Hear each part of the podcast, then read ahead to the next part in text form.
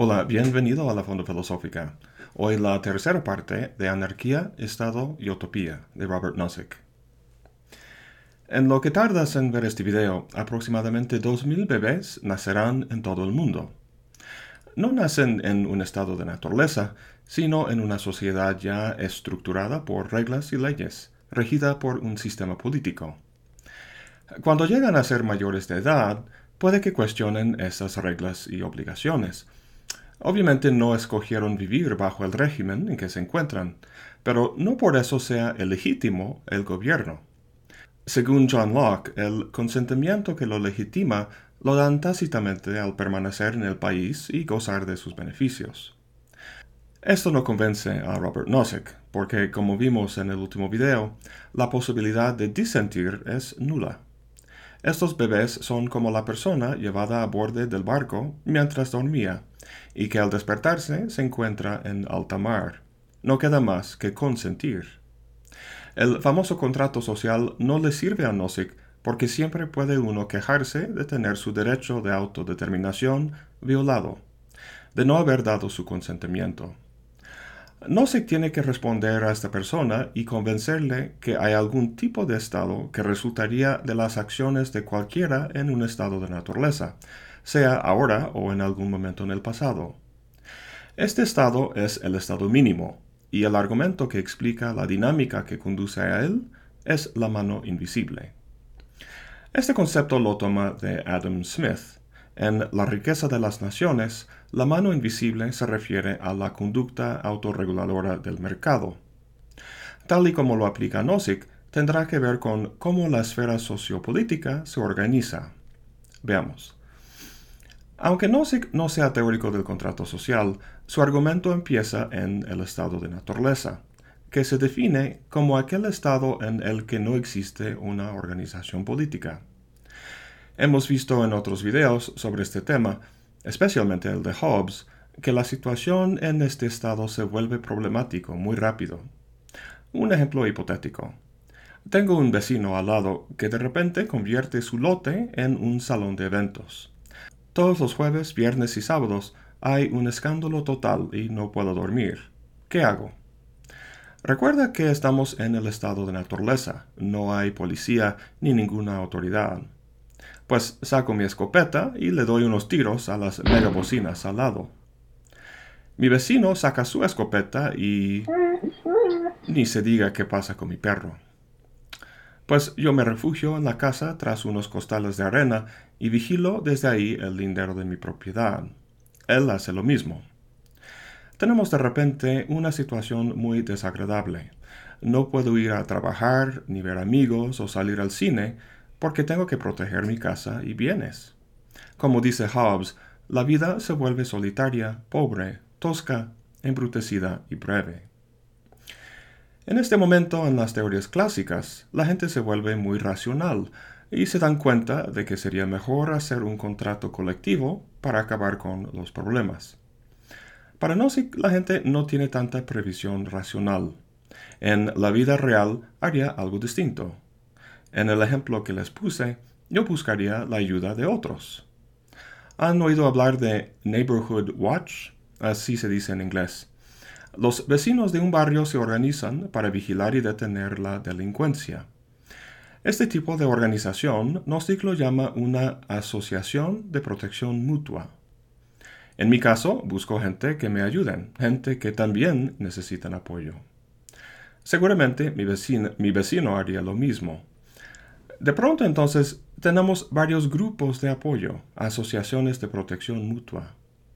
Para resolver este tipo de problemas no hace falta convocar una asamblea constitucional, sino de aprovecharse de este sentido común que dice que uno es más fuerte en un grupo que solo. Hasta los niños en el recreo saben eso. Pero ¿en qué medida resuelven el problema estas asociaciones de protección mutua?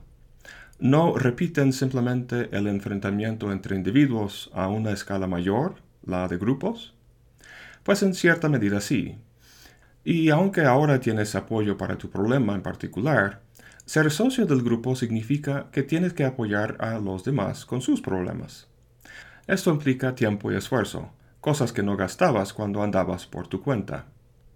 Uno podría simplemente aceptar el trabajo extra, ya que es mejor que estar desamparado. Pero hay una solución.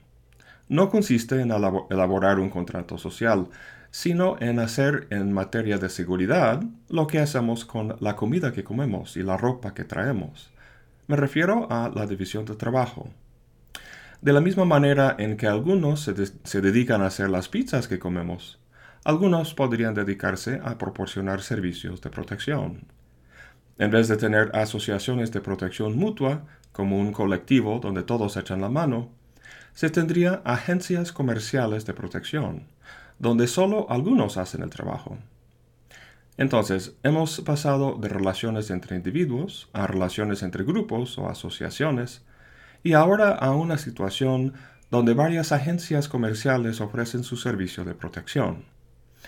Si las cosas siguieran así, el problema básico quedaría irresuelto.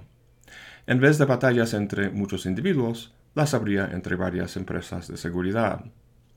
Pero no se piensa que esta pluralidad de agencias o empresas de protección se reduciría rápidamente a solo una, que en efecto constituiría un monopolio. ¿Por qué? En materia de, pizzerías y tiendas de ropa, no hay monopolios. Bueno, a menos que Walmart llegue a tu comunidad. Porque sí para servicios de protección. Dice Nozick que desde un punto de vista económico, convendría a diferentes agencias fusionarse o hacer acuerdos de cooperación. Es más económico resolver problemas negociando que luchando. Desde el punto de vista del consumidor, la ventaja es obvia. Entre más grande y poderosa la agencia, más seguro se siente. Es el mismo, fenómeno con las redes sociales. Al principio hubo varias, pero poco a poco se redujo a solo una, Facebook. ¿Por qué? Porque uno quiere estar donde están todos sus amigos, en vez de andar de red en red para estar en contacto. Fíjate que Facebook ha llegado a tener todos los usuarios que tiene, no porque era obligatorio unirse, ni por ninguna amenaza, sino por decisiones que tomaron libremente cada usuario. Encontramos lo mismo en nuestro estado de naturaleza. Individuos, pensando en su propio bien y tomando decisiones para promoverlo, han llevado a cabo una evolución en la sociedad donde hay lo que no se llama una agencia dominante de protección. Si te das cuenta, es posible que la gente haya creado un Estado sin querer, sin haber tenido la intención de hacerlo. ¿Es esta agencia dominante un Estado? Volviendo a nuestra definición, vemos que los Estados reclaman un monopolio sobre el uso de fuerza. Eso sin duda sería el caso de nuestra agencia dominante. Ahora, al igual que no es obligatorio comprar pizzas en Pizza Hut, Tampoco es obligatorio contratar los servicios de esta agencia dominante. Habrá los que prefieren defenderse por su cuenta, es decir, ejercer una fuerza aparte. Si es así, la agencia entonces no sería un Estado. El problema es que la gran mayoría será clientes de esta agencia, y la agencia tiene la obligación de protegerlos contra todos, especialmente los que hacen justicia con sus propias manos. Así que prohibiría que esas personas ejercieran ese derecho de defenderse. Ahora, al prohibir esto, la agencia está violando el derecho de esos individuos. Eso es precisamente lo que no se quería evitar, pero parece que es inevitable. Por racional que sea ser cliente de la agencia dominante, si alguien no quiere, está en su derecho. Al violarlo, la agencia tiene que ofrecerle una compensación. Para Nozick, la compensación indicada es ofrecerle gratis su servicio de protección. Si te das cuenta, con este último se cumplen las dos características de un Estado. Reclama un monopolio sobre el uso de fuerza y ofrece protección a todos. Esta parte de su argumento es, sin duda, el lado flaco. No solo ha violado el derecho de algunos, sino que al ofrecerle protección gratis, está en efecto redistribuyendo la riqueza. Está obligando que sus clientes financien la protección de esos cuantos. Se aclara que es importante entender, entender el motivo de esta redistribución. No se hace porque de otra forma habría gente sin protección, sino porque una compensación tiene que pagarse. Puede ser, pero eso suena mucho a cuando la mafia llega a tu negocio para pedir su cuota de protección. Libremente redistribuyes tu dinero a sus manos, pero lo haces bajo una amenaza más que implícita. Bueno, pues ya tenemos el Estado. Es importante entender que se creyó no por decreto, no por ningún contrato social, sino por una mano invisible, por la actividad de individuos tratando de mejorar su situación en el estado de naturaleza. Ahora la pregunta es, ¿qué poder debe tener? ¿Cuáles son sus funciones legítimas? Ya hemos visto que todos los estados actuales tienen un sistema de redistribución que va más allá de la defensa y las cortes de un estado mínimo. Todos esos servicios que ofrecen son legítimos, según Rawls, por ejemplo, porque tratan de realizar algún concepto de justicia socioeconómica.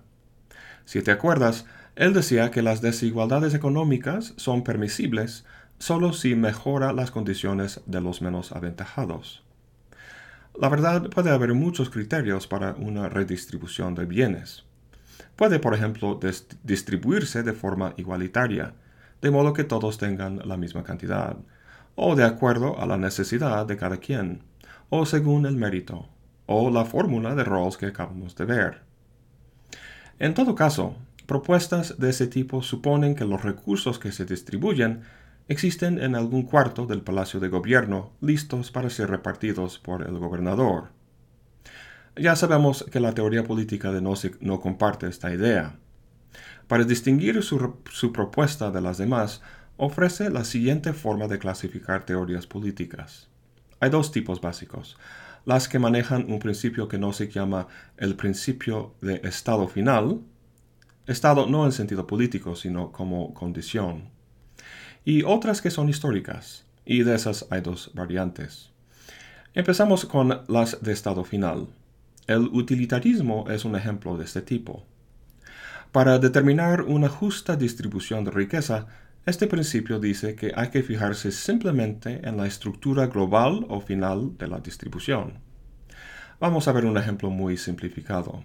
Un esquema en el que Juan recibe dos mil pesos y María mil pesos, y luego uno que sea el inverso. Dado que la utilidad global es lo que importa en el utilitarismo, si estas dos distribuciones llegaran al mismo estado final, es decir, si produjeran la misma felicidad global para la comunidad, entonces no importaría cuál de los dos escogiera.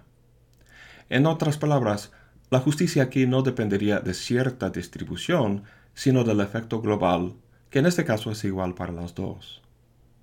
A diferencia de teorías de estado final son las teorías históricas. Estas sí tienen en cuenta las circunstancias históricas de los individuos, sus acciones concretas. Como vimos, hay dos tipos, las pautadas y las no pautadas. Para determinar la justicia de cierta distribución, las teorías pautadas se fijan en características históricamente relevantes de las personas de acuerdo con cierto criterio, tal como necesidad, mérito, trabajo, etc. Conocerán esta afirmación de Marx, de cada quien según su capacidad, a cada quien según su necesidad. Teorías que tratan de realizar la justicia a través de una distribución de riqueza suelen expresarse de esta forma, de cada quien según X. El X aquí es una pauta, un patrón. Piensa en la sociedad con todos sus individuos como un rompecabezas. Cuando vacías la caja sobre la mesa, hay un montón de piezas ahí desordenadas. Para saber cómo ordenarlas, hay que ver la imagen que trae la caja. Esa imagen es como una pauta. Las piezas sobre la mesa tienen que ordenarse de manera que se conformen a esa imagen. Las teorías pautadas que describen Nozick ven los individuos en la sociedad como las piezas del rompecabezas. Pueden relacionarse de muchas formas, pero para que la justicia se realice, deberían ordenarse tal como la imagen o pauta que plantea. La pauta es ese X que mencioné antes, según necesidad, mérito, trabajo, etc. ¿Y qué tal la teoría política de Nozick? Comparte con la anterior la característica de ser histórica. Lo que individuos han hecho en el pasado es sumamente importante para determinar su lugar en la sociedad. Pero a diferencia de la anterior, la teoría de Nozick no plantea ninguna pauta, ningún X global al que las, las relaciones deberían conformarse. En el próximo y último video de esta serie, veremos concretamente los principios que maneja su teoría y el concepto de justicia que emana de ellos. Eso es todo para hoy. Gracias por acompañarme. Hasta la próxima y buen provecho.